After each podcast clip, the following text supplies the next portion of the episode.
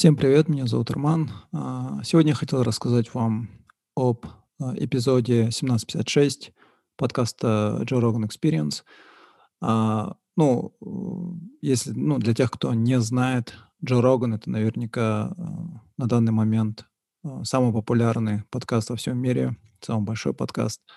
У него разного рода гости бывают. И в этом эпизоде, вот 1756, который вышел буквально в декабре, там, к концу декабря 2021 года. У него в гостях был Джон Абрамсон. А, Джон Абрамсон – это врач, вот здесь написано, да, МД, а, лектор а, в Гарвардской медицинской школе, эксперт по э, лекарствам, по всяким вот медицинским вещам. Он там, к нему обращаются государства, там, прокуратура, да, если там ведутся какие-то дела против фармацевтических компаний. И он написал книгу, а, э, где он описывает, как а, большие фармацевтические компании, что-то вроде Pfizer, Moderna, Merck там, и других, да, как они манипулируют данными, как они вообще, э, э, ну, в этой книге именно он на примере Америки рассказывает, как эти большие фармацевтические компании уничтожили, можно сказать, систему здравоохранения Америки, да. И вот этот Джон Абрамсон у него, он был в гостях у Джо Рогана, а, там буквально сколько, почти три часа был этот подкаст. Но я хотел, ну, они там на разные темы разговаривали. Мне вот а, самое, что понравилось, это вот а, буквально первый час а, этого подкаста, где Джон рассказывал, как вообще эти компании манипулируют да, данными.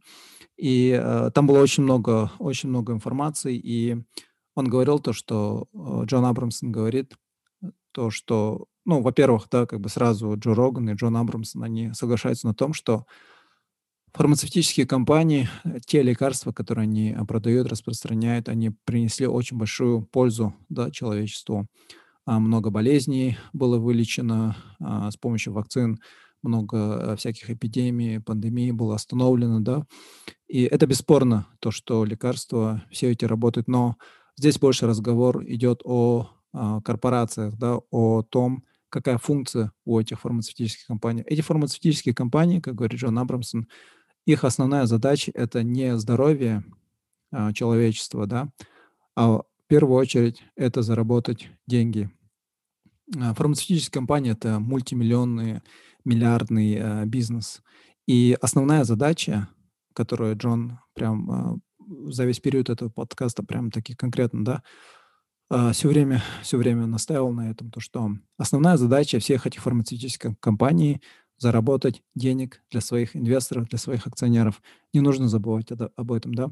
Их задача не стоит там какая-то альтруистическая цель, а, здоровье, да, человечества, какие-то безвозмездная помощь всем людям всегда во главе угла у них стоит а, деньги. И за, вот, за весь период COVID они заработали очень большие деньги, миллиардные деньги.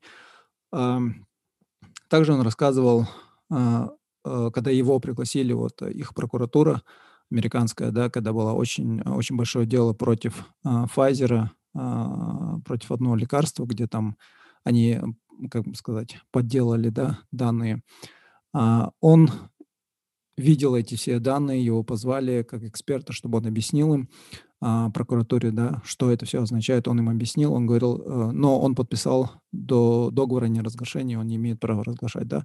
Но он, когда все объяснил, там э, вывели закон специально, чтобы он смог рассказать то, что он видел, все эти данные, которые он видел прокуратуре, да, обвинению.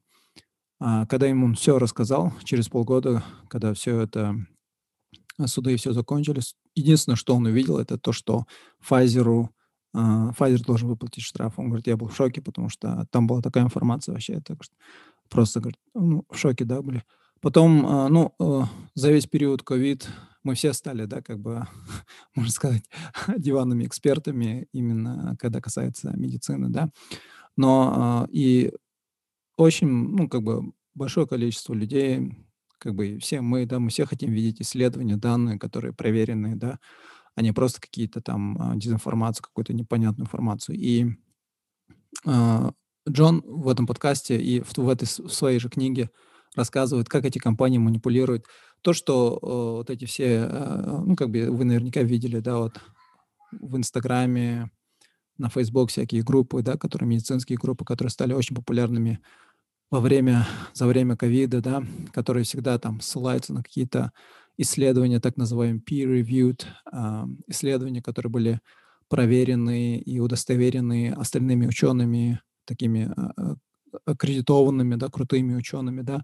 Так вот, Джон говорит то, что все эти данные, которые эти ученые получают, да, эти крутые медицинские журналы получают, они получают от самих же фармацевтических компаний, которые проводят эти клинические исследования, да, и они получают не прям чистые, да, так называемые raw дата, да, сырые, прям а, всю, всю, все данные, которые там проводились, они получают только те данные, которые фармацевтическая компания сама им предоставляет. И то это анализ и интерпретация, которую сами же фармацевтические компании делают. Потом они предоставляют это а, медикам, экспертам, этим журналам.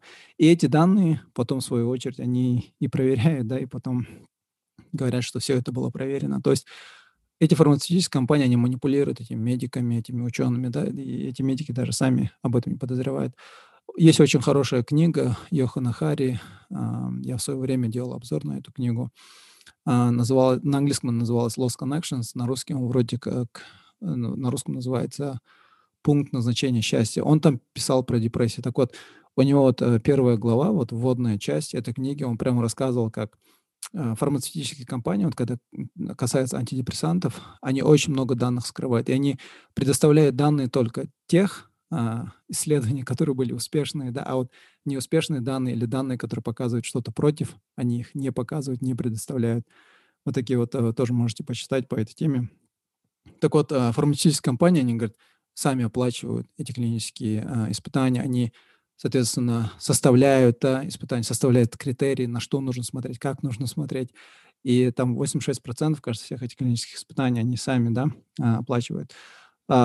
Потом, ну, они обсуждали, какие там случаи были, да, когда эти э, фармацевтические компании там очень много кризисов устраивали, опиоидный кризис, когда они прям э, выдавали э, опиоиды и наркотические вещества как лекарства, да, допустим, тот же морфин или фентанил. Это вообще синтетический наркотик. Из него делали вот знаменитый спайс, который там несколько лет назад, если помните, там во всех новостях он был там, где вот школьники и ученики в России очень много было случаев они от передоза умирали. То есть синтетический наркотик, который делается в Китае, фентанил. Фентанил также, он входит в состав всех обезболивающих лекарств, которые э, дают нашим беременным женщинам, чтобы во время, когда у них схватки, чтобы э, облегчить их схватки, да, боли от схваток. Так вот, все вот эти э, опиоиды, наркотические вещества, они вообще э, в медицине используются. Так вот, э, они обсуждали вот эти вот моменты. Потом вот здесь вот есть клип а, на страничке Misinformed Mike в Твиттере, где он объяснял, какие а, такие а, трюки да, используют а, такие фармацевтические компании, например, вот а, Pfizer, как они манипулируют данными.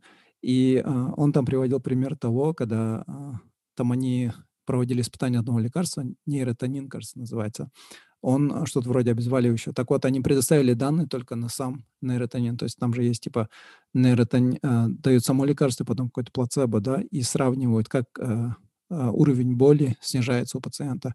Так вот, оказалось то, что нейротонин, он со временем, да, снижал уровень боли, да, но и у группы плацебо тоже снижалась боль. И поэтому разница, в принципе, была несущественная. То есть лекарство особо не снижало, как бы, если сравнивать с плацебо. Но они предоставили, говорит, информацию только э, плацебо. Ой, не плацебо, а только вот этого нейротонина. Они информацию плацебо сравнительно не предоставляли. То есть получилось так, что они предоставили данные только для нейротонина. И вот эти медики, которые проводят вот эти так называемые peer reviews, да, потом опубликовывают их а, в журналах, они видят, что, о, лекарство сработало, да, и, и потом это лекарство выпустили, как будто оно сработало, а потом а, после очень были большие побочные эффекты, там большой кейс был, а, очень много всего было. И а, потом они обсуждали, как а, Джо Рогана, ну, можно сказать, оклеветали, да, CNN.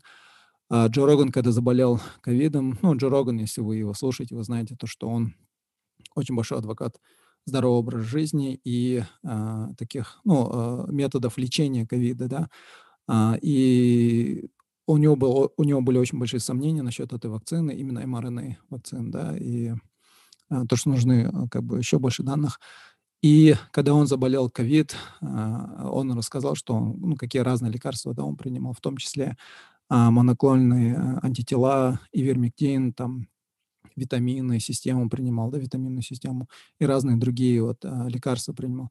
Но а, вот эти СМИ, они только придра, придрались а, к ивермектину, да, то есть вы наверняка читали, знаете, наши фактчекеры тоже там высмеивали этот ивермектин, а, называли там это лекарством для лошадей, но ивермектин – это антипаразитическое лекарство, которое используется и для людей, да, в Африке очень большое количество. В Японии начали давать ивермектин против а, больных ковидом. А, в Индии там есть один штат большой, где прям вылечили полностью а, очень большое количество людей, заболевших ковид с помощью ивермектина. Так вот, и а, Джо рассказывал, это было где-то на час, 8 минут, кажется, Джо рассказывал то, что хотя он сам лично считает, что это были моноклонные антитела, которые ему помогли, но вот эти СМИ, они почему-то придрались именно к вермектину и начали как бы его называть антиваксером, антинаучным человеком, все такое. И потом он поделился вот, вот этой статьей, а, где а, федеральное государство Америки, да, то есть а, главная, да, вот администрация президента и все такое, они пытаются заблочить именно вот лекарство, лечение, да, метод лечения а, с помощью моноклонных антител. И в этой статье вот написано то, что главный санврач, кажется, если я правильно беру Surgeon General, то есть главный медик, врач а, штата Флорида, он а, выступил с критикой против федерального государства, да, которое пытается заблокировать вот эти вот лечения, да, и с помощью моноклонных антител. Якобы как бы основное предположение такое, то, что федеральное государство да, а, блокирует вот эти вот все методы лечения альтернативные для того, чтобы, так сказать, пропихнуть а, вакцины, чтобы а, все вакцинировались. И поэтому вот такая вот идет кампания против того, что блокировать все методы лечения, даже если они эффективны. Вот такой вот был эпизод, и там они дальше уже обсуждали, как это можно регулировать, как можно регулировать фармацевтические компании, как бы все соглашаются на том, что ну, э, как бы государственный контроль ну, там э, это очень сложный момент, потому что если там государство начнет вмешиваться во все эти дела, то это уже возврат к э, коммунизму, да, к социализму, когда все контролировало государство, это тоже плохо, да. И, ну, там они вот такие вот вещи обсуждали, но вот, вот эти вот первый час, буквально первые полтора часа были самые-самые интересные. Поэтому если у вас а, есть а, VPN, вы можете послушать, потому что э, подкасты на Spotify а, недоступны в СНГ, насколько я знаю. И их можно послушать с помощью VPN, да. Поэтому у меня на этом все. Всем спасибо. Пока.